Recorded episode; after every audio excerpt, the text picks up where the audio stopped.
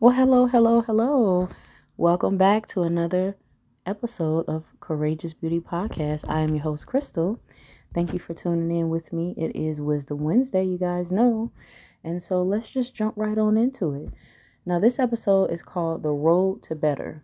Now, I was thinking about it because I was like, you know, I want to be better this year. You know how we always try to come up with a resolution and all those things and if we're being honest with ourselves, if we're not being diligent, they last the first couple weeks of the year and it's like, okay, what now, right?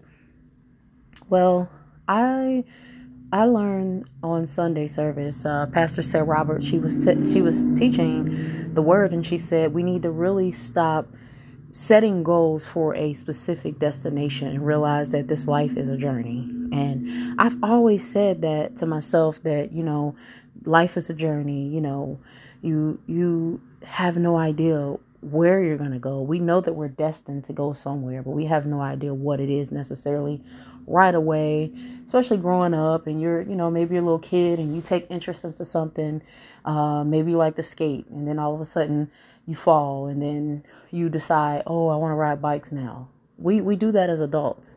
We get complacent in certain areas of our life when something happens and then we move on to the next thing without really ever fulfilling whatever that first thing that we set our mind to do was. And that's why I think it's important for us on our road to better to make sure that our desires are lined up with God's desires that you know what he has for us his will for us. So that way we're not you know trying to get to destinations that you know we may not get to or if we do get there it, it wasn't meant for us to begin with right?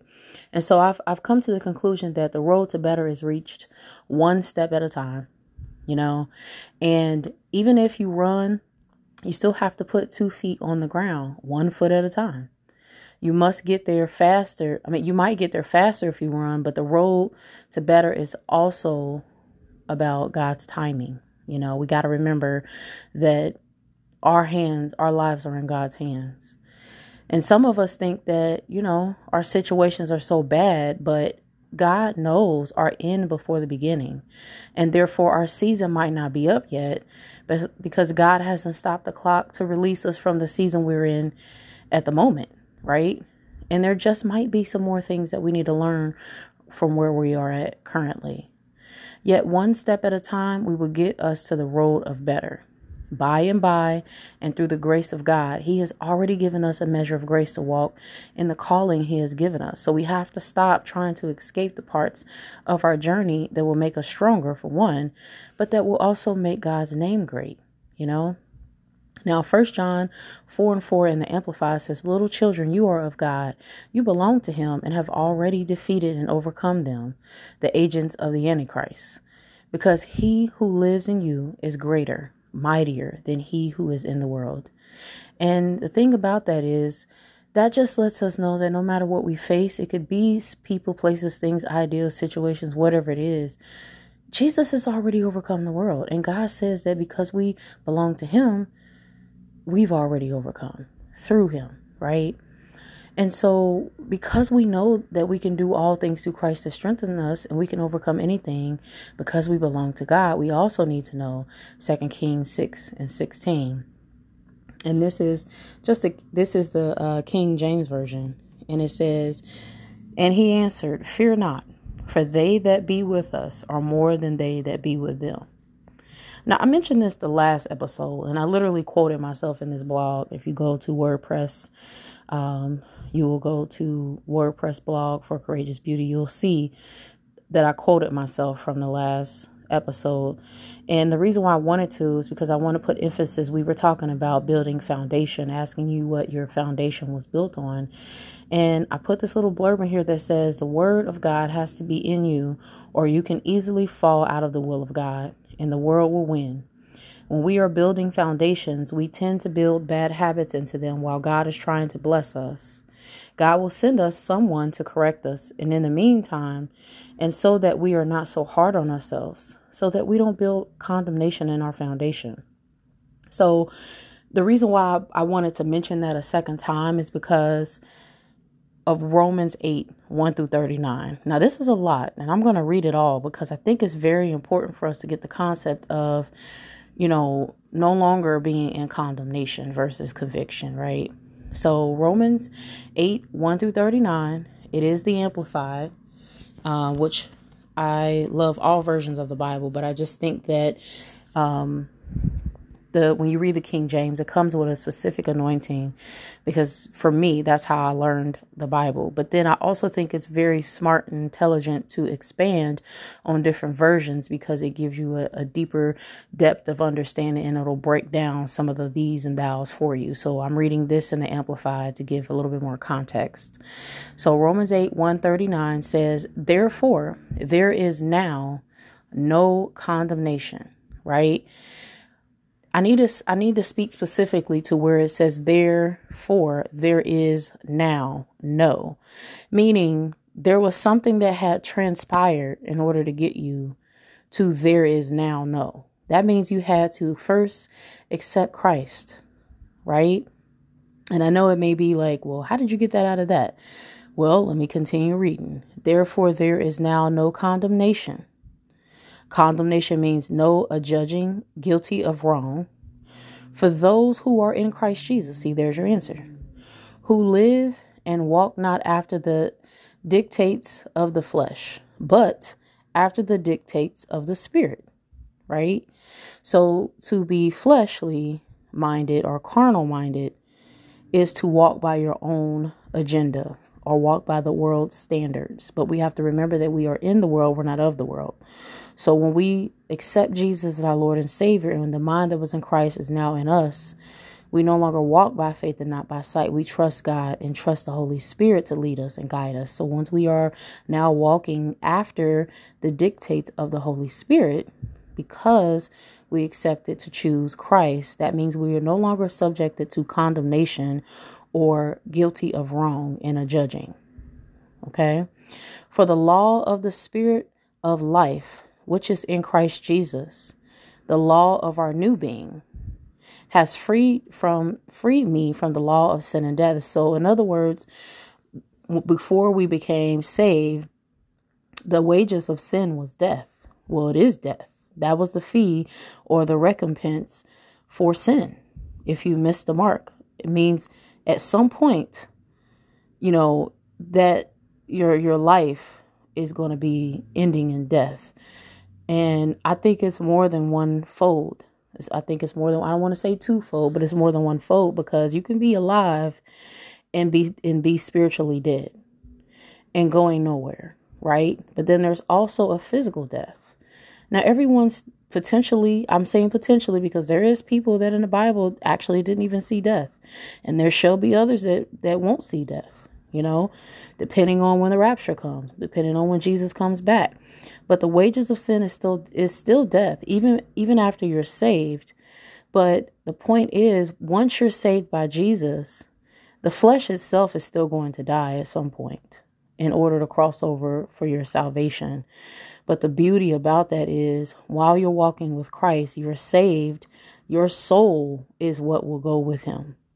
Your spirit, you understand what I'm saying? It won't it won't live where death lives. and that's interesting to say that death lives, but but it does because when Jesus died, it was a it was a living breathing thing. The spirit of death was because it literally moved over different parts of the of the world, right? And um, think about Egypt when the spirit of death went over across the you know uh, where the children of Israel were. Uh, Pharaoh wasn't trying to let the children of Israel leave so God sent the spirit of death over. And the only thing that protected the children of Israel was the blood of the lamb that was put on their doorposts, symbolic of the blood of Jesus, bloodshed that would soon come from after that. So when Jesus died on the cross, his blood is what saves us. His atonement for our sins. That's the only thing that could cover sin nature is the shedding of an innocent blood lamb. And so that's why Jesus is the ultimate sacrifice. So when he died, he wasn't done. He still had to go to hell and take the keys to death, hell, and the grave. So this thing is completely loaded. When it says, if you walk by the Spirit of Christ and you're no longer walking after the flesh, then you're not going to be subject to condemnation. And it says, For the law of the Spirit of life, which is in Christ Jesus, the law of our new being. When you accepted Christ, you died. Your your flesh died, your old life died, your old agendas died, your the old identity died. You now live through Christ. And we have our very being in him. We are free from the law of the sin and of death. For God has done what the law could not do. Its power being weakened by the flesh. Because think about it. I don't know any perfect human being. No matter how you teach someone or teach a child, you have to keep re- repeating the process. That's why there's laws so people can refer back to them because we have to have some type of structure to follow. Our flesh is weak. Even though you may find that you want to do something, you still might mess up. And that's the reason why Jesus said he didn't come to destroy the law, but he came to fulfill it because he knew that literally right here it says, For God has done what the law could not do its power being weakened by the flesh because our flesh is imperfect. It says the entire nature of man without without the Holy Spirit sending his own son in the guise of sinful flesh and as an offering for sin God condemned sin in the flesh subdued or overcame and deprived it of its power o- over all who accept that sacrifice. So the thing about it is is that there is power in sinful flesh to where it it it you know the sin nature itself will cause you to have desires contrary to God. And then here comes Satan. He can't make you do anything, but he can influence you to lie wait into your your desires right things that are contrary to god so it's not necessarily i heard someone on tiktok say that it's not necessarily that satan will make you lust after something. He literally is just influencing what's already in your heart. And what your heart is, is part of your flesh. So if you already are desiring to do something and you're not allowing yourself to, or you're not watching what you feed your flesh or feed your spirit, then if you keep feeding the flesh, the flesh will get stronger, the desires of your heart. But if you walk by Christ, and live in Him and you feed your spirit, then you're going to have the desires of God. And, and I know that's a lot, but I'm going to read Romans 3 and uh, Romans 8 and 3 again. It says, For God has done what the law could not do, its power being weakened by the flesh. So the law that God created I don't believe in my heart that God just created this law just for us to follow. I believe the law was created as well as a mirror to show us how bad we were in order to set a barometer to say, look, this is what you look like because this is what you're doing. There had to be something that, you know, the reason why God had to create these 10 those 10 commandments because those are some things that we were doing and I'm saying we because it's still going on today. You know, there had to be something. God's like, look, all right, there might be other things, but these 10 is a no no. So I need to let you know what that looks like. And if you don't follow them, then you're going to die.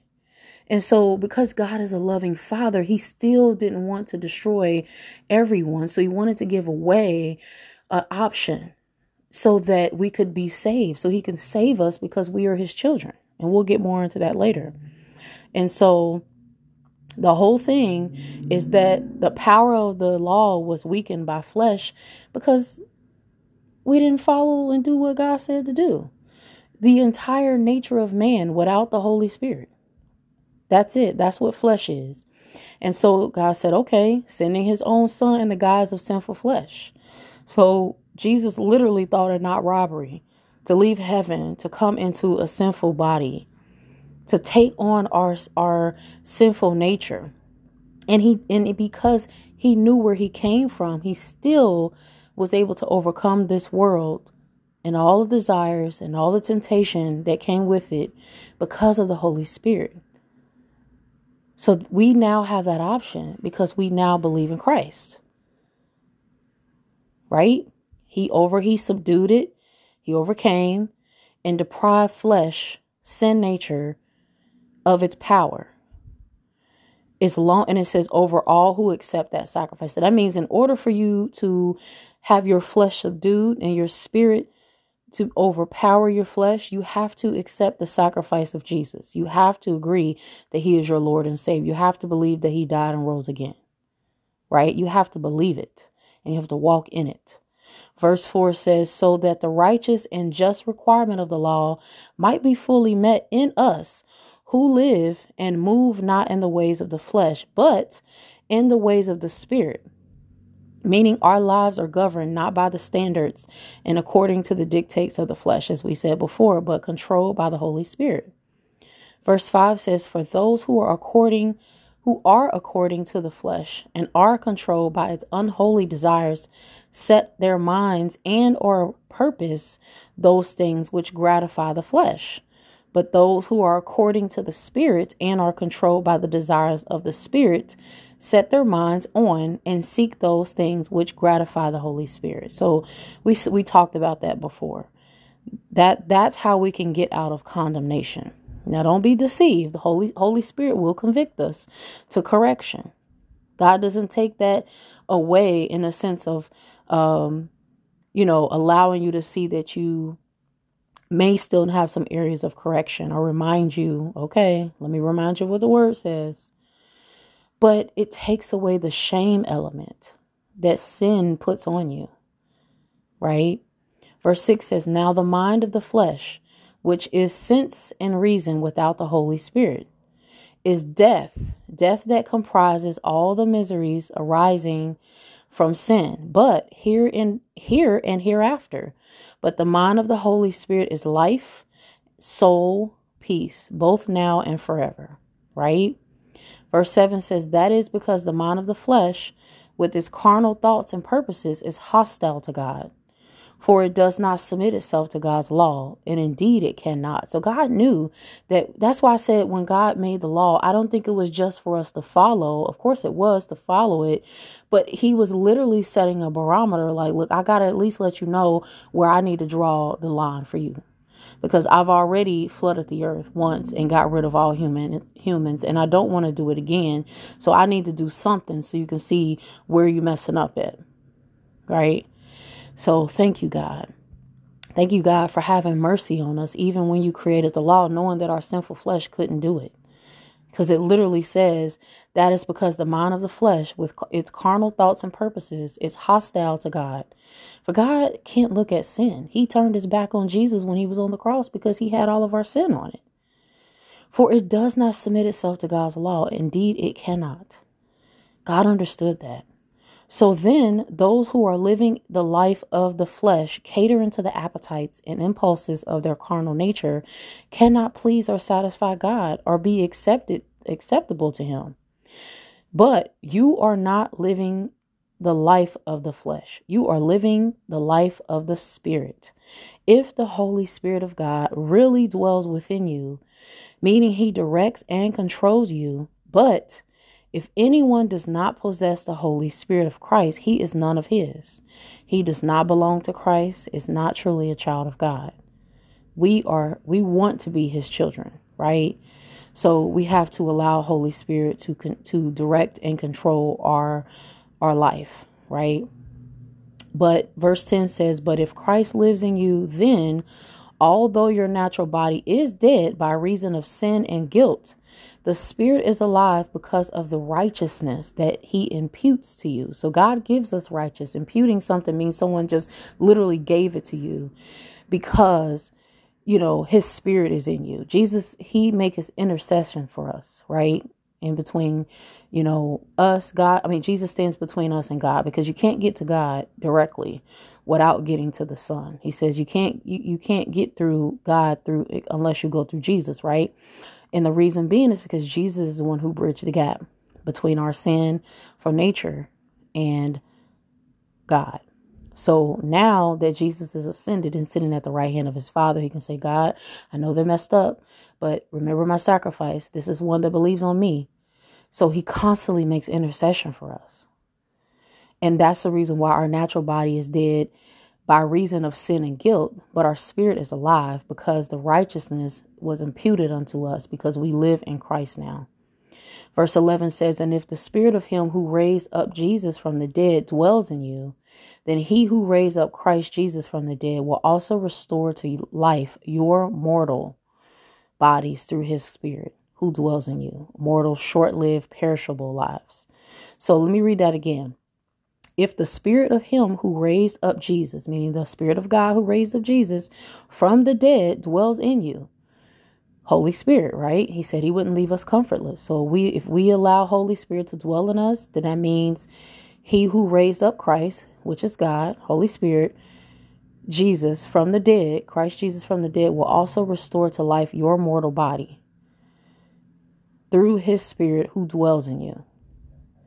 So then, brethren, we are debtors, but not to the flesh we are not obligated to our carnal nature to live a life ruled by standards set up by the dictates of the flesh. For if you live according to the dictates of the flesh, you will surely die. But if through the power of the Holy Spirit you are habitually putting to death, making extinct, deadening the evil deeds prompted by the body, you shall really and genuinely live forever. Glory to God. For all who are led by the Spirit of God are sons of God. For the Spirit which you have now received is not a spirit of, of slavery to put you once more in bondage to fear, but you have received the Spirit of adoption, the Spirit producing sonship in the bliss of which we cry, Abba, Father, Father. The Spirit Himself thus testifies together with our own spirit, assuring us that we are children of God. Verse 17 says, And if we are His children, then we are His heirs. We are His heirs also, heirs of God and fellow heirs with Christ, sharing His inheritance with Him. Only we must share His suffering if we are to share His glory. So know that the road to better includes some bumpy rides. The road to better in Christ still includes trial and error. It still includes those things that are painful. Why? Because we must bear our cross too. It's not fair that Jesus may bear his cross alone. He already paid uh, paid the debt for us. He already died for us. So trust me, the sufferings of this present time are not worthy to be compared with the glory that shall be revealed in us. We must know. Verse 17 says, And if we are his children, then we are his, his heirs also heirs of God, fellow heirs with Christ, sharing his inheritance with him. Only we must share his suffering if we to if we're to share his glory. So if you want to reign with Christ, you suffer with him also. It's only right.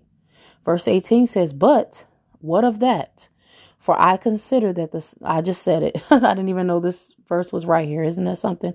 For I consider that the sufferings of this present time this present life are not worth being compared with the glory that is about to be revealed to us and in us and for us and conferred on us. Thank you, Lord. For even the whole creation, all nature, nature waits expectantly and longs express earnestly for God's sons to be made known, waits for the revealing, the disclosing of his sonship. The whole earth, the whole creation, everything is out of whack. The ozone layer, the, you know, the smog, the, you know, all these different things going on in the world, the earth, because it's waiting for us to line up with the word of God. I tell you, if we were to come together and line up with God's word, all of us, all 8 billion folks, the whole earth would would start changing. Things would start getting better. The earth would would start healing itself for a time being until Jesus come back and this passes away and a new earth a new heaven descends. But the point that I'm trying to make is literally it says for even the whole creation meaning all nature waits expectantly and longs earnestly for God's sons to be made known waits for the revealing, the disclosing of their sonship. That's very interesting to me because um, when God made everything, he the the trees, the fruit, they all obey God's command. He said, "Let them bear seed within itself, and then let it continue to create itself." That continued to happen. But then when the sin nature comes in, it affects everything around us. Then you start hearing about places that have famine. Then you start hearing about places that once had water is now a desert. The times that we see now is because the children of God are out of order. And the time feels accelerated because it's really time for us to get back in order because we have no idea when Jesus is going to come. Don't get caught slipping on your road to better. This is this is all the road to better, right? Verse 20 says, For the creation, meaning nature was subjected to frailty, to fealty, condemned to frustration, not because of some intentional fault on its part, but by the will of him who so subjected it, yet with hope. Verse 21 says that nature or creation itself will be set free from its bondage to decay and corruption, and again an entrance into the glorious freedom of, of God's children. So you see, earth itself is decaying is in bondage, bondage because we're not doing what we're supposed to do. We know that the whole creation of irrational creatures has been moaning together in the pains of labor until now. And not only the creation, but we ourselves too, who have and, and enjoy the first fruits of the Holy Spirit, a foretaste of the blissful things to come. We groan inwardly as we wait for the redemption of our bodies from sensual from sensuality and the grave, which will reveal our adoption, our manifestation as God's Son. So, in other words, it's saying that you know you have a burning desire to do better. You know that there's better in your life. And sometimes it just takes us some time to get there, step by step, day by day. You might go take a few steps, and then that decision made you had to turn left, and then you have to take another step, and then you may have to go back. Life is a journey. There is not just one set destination on this earth until God comes back. God has given us many gifts and many talents and many things for us to do.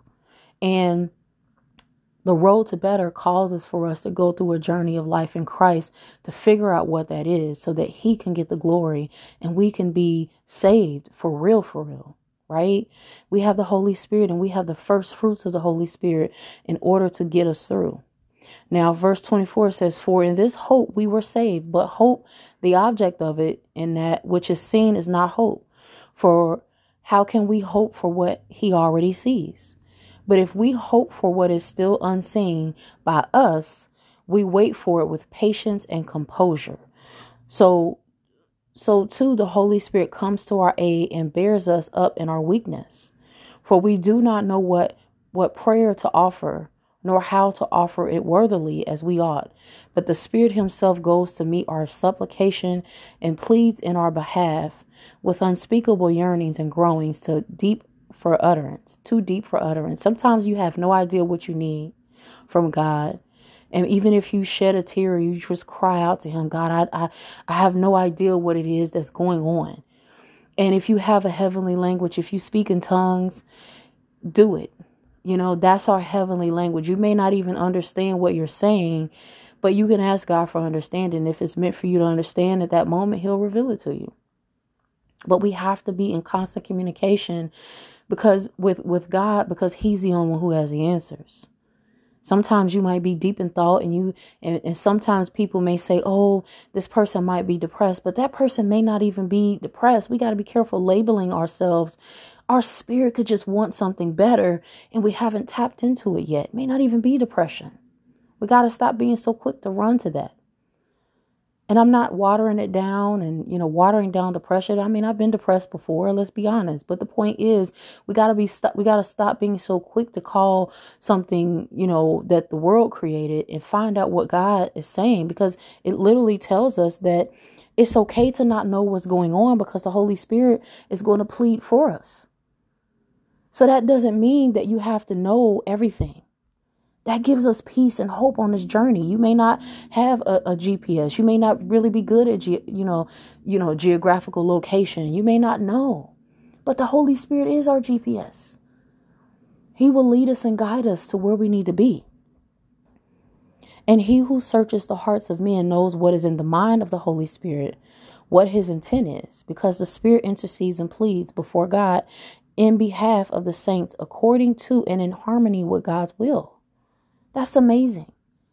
Holy Spirit knows what God's will is and He knows the desires of our heart, so He'll lead us to that. Even when you have no clue what you're supposed to do or supposed to be.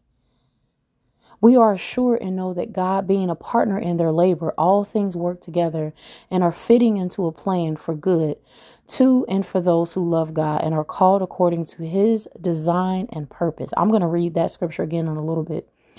Verse 29 says, For those who he foreknew, of whom he was aware and loved beforehand.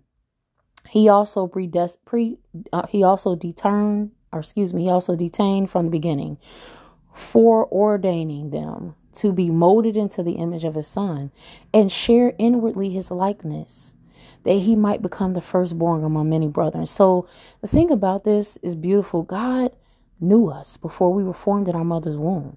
He already destined for us to be what we are supposed to be. We just haven't caught up to it yet. Isn't that amazing? That's why it says in Jeremiah 29 that I have plans to prosper you, to give you an expected end. He knows the plans he has towards us, the thoughts he has towards us. We just haven't got wind of it yet because we may not be ready for that yet. I feel like if it's just like a child, if you give them something so much, they, you know, don't appreciate what you've given them because they don't understand the sacrifice that it took to get it. So you have to allow them to grow into things and learn how to earn things on their own and they'll understand and appreciate what they get. If you just keep giving it to them and they already got it, once they get it, they're going to lose it. So God does us the same way. He don't give us everything all at one time. Right? Verse 30 says, And those whom he thus foreordained, foreordained, he also called. And those whom he called, he also justified, meaning acquitted, made righteous, put them into right standing with himself. God acquitted us of our crime, of our sin, of our guilt, of our shame. And those whom he justified, he also glorified, raising them to heavenly dignity and condition of state of being. Ooh, thank you, God. Thank you, God, because we don't deserve it. We don't deserve his grace, y'all. We don't deserve his mercy but we want to we want to be on the road to better. It don't always look like it. It don't always look like the stuff that we going to going through and the trials and the tribulations is god's grace and mercy but honey you alive to go through it. So that's grace and mercy right there. There's people out here that's get that's this leaving this earth left and right but yet god saw fit to keep you. What then shall we say to all this if God is for us, who can be against us? Who can be our foe if God is on our side? He who did not withheld, withhold or spare even his own son, but gave him up for us all, will he not also with him freely and graciously give us all other things? So you mean to tell me you think he he gave up Jesus, his only begotten son, to get all of us? You think he ain't going to make sure you good? Who shall bring any charge against God's elect when it is hid, when when it is God who justifies? That is who puts us in right relation to himself. Who shall come forward and accuse or impeach those whom God has chosen? Will God, who equips us? That's a question. You're not even qualified to judge yourself let alone someone else laying any charge to your to God's elect. When you belong to God, can't nobody judge you. They can speak words, they can say, they can ridicule, but really the judgment that matters is is God's judgment. Who is there to condemn us? Will Christ Jesus, the Messiah who died, or rather who was raised from the dead, who is at the right hand of God, actually pleading as he intercedes for us?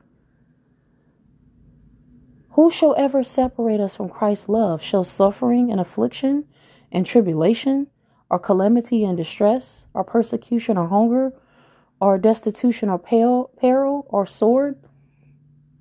Even as it is written, For thy sake we are put to death all the day long. We are re- re- regarded and counted as sheep for the slaughter. I mean, you going through. Yet amid all these things, we are more than conquerors and gain a surpassing victory through him who loved us. For I am persuaded, beyond doubt, I am sure that neither death nor life, nor angels, nor principalities, nor things impeding and threatening, nor things to come, nor powers, nor height, nor depth, nor anything else in all creation will be able to separate us from the love of God, which is in Christ Jesus our Lord. Woo! Thank you, Jesus. A lot of times we forget that when we have accepted Jesus in our lives, we are no longer subjected to condemnation. But as I said before, Holy Spirit will convict us to correct us, which God chast- chastises those that he loves. And if we cannot be corrected, we are considered a bastard, which means a fatherless child. In this walk of life, we have to allow ourselves to really accept God's grace and forgiveness and not be too hard on ourselves and others. We have to remember, I said I was going to read it again, Romans 28 and 8 this is the King James Version. It says, And we know that all things work together for good to them that love God, to them who are called according to his purpose. And in the Amplified, it says, We are assured and know that God being a partner in their labor, all things work together and are fitting into a plan for God, for good, to and for those who love God and are called according to his design and purpose. If we can just hold on a little while longer and trust God in patience, we will soon see that even though it's still dark when morning comes, the light of the joy of the Lord will soon come. While we wait, we must think on the things of God. In fact, we can meditate in his in God's word day and night. Which I tell you in Philippians 4, 4 9 12 through 13 amplified. I'm going to read it. Therefore, my brethren, whom I love and yearn to see my delight and crown, wreath of victory, thus stand firm in the Lord, my beloved. I entreat and advise Euodia, and I entreat and advise Syntyche to agree to work in harmony in the Lord. And I exhort you too genuine yoke fellow, help these two women to keep and, and cooperating, for they have toiled along with me in the spread of the good news and gospel, as have Clement and the rest of my fellows. So, uh, so Paul was telling them, like, you know, hey, you know, thank you for being with me. I rejoice in you and in in in all of that. But he's saying in verse four, rejoice in the Lord always. Delight, meaning gladden yourselves in him. Again, I say rejoice. Let all men know and perceive and recognize your unselfishness, your considerateness, your forbearing spirit. The Lord is near, He is coming soon. Do not fret or have anxiety about anything, but in every circumstance, in everything, by prayer and petition, definite request, with thanksgiving. Don't just be going to God all dry and not be grateful and thankful with your hand out. Continue to make your requests and your, your wants known to God, and God's peace shall be yours. His tranquil state of soul assured of his salvation through Christ, and so bearing forbearing nothing from God, and being content with his earthly lot of what so whatever sort that is, that peace which transcends all understanding shall garrison and mount guard over your hearts and minds in Christ Jesus. And verse 8, it says, Philippians 4 and 8, for the rest, brethren, whatever is true, whatever is worthy of reference, and an honorable and seemly, whatever is just, whatever is pure, whatever is lovely and lovable, whatever is kind and winsome and gracious, if there is any virtue and excellence, if there is anything worthy of praise, think and weigh and take account of these things. Fix your minds on them. Practice what you have learned and received and heard and seen in me, and model your way of living on it. And the God of peace, of, tr- of untroubled, undisturbed well being will be with you. I know how to be abased and live humbly and in straight and straitened circumstances. And I also know how to enjoy plenty and live in abundance. I have learned in any and all circumstances the secret of facing every situation. Whether well fed or going hungry, having having a sufficiency and enough to spare, or going without and being in want. I have strength for all things in Christ who empowers me. I am ready for anything and equal to anything through him who infuses inner strength to me. I am self sufficient in Christ's sufficiency. And with that understanding, we can truly allow God's word to not only order our steps, but also to be a lamp unto our path and in our feet in dark times. It's a beautiful thing to know that we don't have to just call on God when darkness is in our lives. We can call on Him in the midst of our light times and beautiful mornings just to sup with Him, just to sit with Him and tell Him that we love Him. We can give him the oil of praise like the dew falls on the blades of grass in the morning. God is everything we will ever need. And if we tap into him, no matter how bumpy the road is, no matter how many potholes, manholes, and ditches you face, you will always be on the road to better in Christ.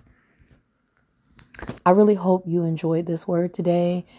I really feel full myself, and I just thank God so much for always giving us something to eat on for the week so that we can just be mindful that as we are on our journey in life, we're always on the road to better, no matter how bumpy the situation is. He's never going to leave us or forsake us. And so we can always count on him. And even when you do go through, count it on joy, knowing that you're reigning with Christ if you, if you suffer with him.